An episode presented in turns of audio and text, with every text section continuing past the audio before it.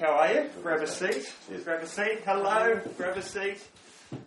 Khi Nicholas Size bắt đầu liệu pháp miễn dịch để điều trị bệnh ung thư da, khi đó ông không biết liệu phương pháp này có hiệu quả hay không.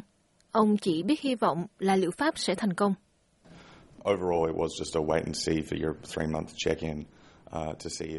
Tôi chỉ biết chờ xem liệu sau đợt kiểm tra 3 tháng thì phương pháp điều trị này có hiệu quả hay không, để xem nó có hiệu quả trong tương lai hay không, hoặc chúng tôi cần phải thử một giải pháp mới. Có đến 50% bệnh nhân bị khối u ác tính, không đáp ứng với liệu pháp miễn dịch. Nhưng nay, một công cụ trực tuyến mới đã có mặt, có thể dự đoán chính xác hơn liệu bệnh nhân có đáp ứng với việc điều trị hay không trước khi họ bắt đầu.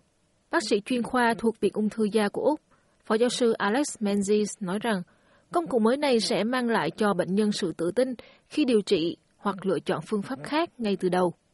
For patients that we think are unlikely to respond to treatment,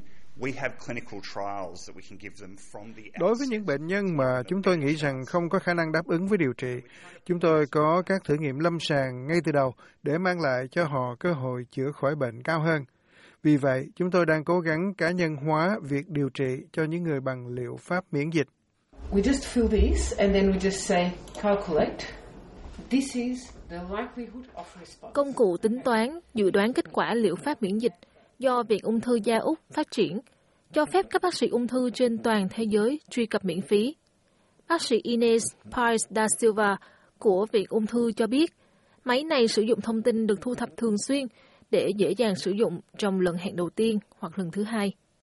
This uh, tool, which is clinical based, is the starting point for even more Công cụ này là điểm khởi đầu cho một phát đồ điều trị chính xác hơn và hiện tại chúng tôi đang làm việc để có thêm thử nghiệm phân tử khác để xem liệu chúng tôi có thể tăng độ chính xác của phát đồ dự đoán này hay không.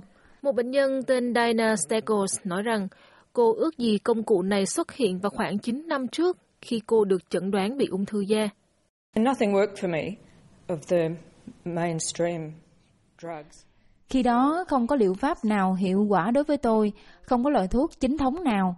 Vì vậy nếu công nghệ này có mặt lúc đó, tôi có lẽ đã không phải trải qua nhiều năm điều trị, thất bại và thất vọng như vậy. Một nghiên cứu riêng biệt khác có sự tham gia của một nhà nghiên cứu thuộc Đại học Monash đã xác định được một cách thức khả thi để giảm sự tái phát của các khối u hắc tố, đặc biệt là ở nam giới.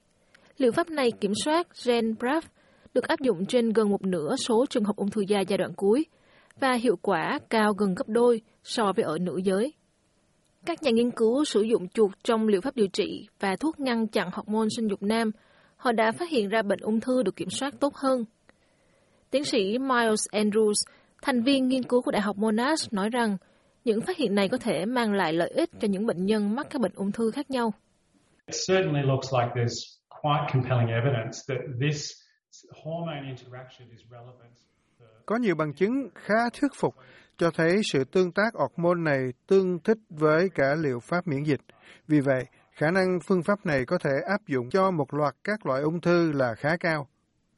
Và vẫn cần có một thử nghiệm lâm sàng để đánh giá tiềm năng của một chiến lược điều trị kép.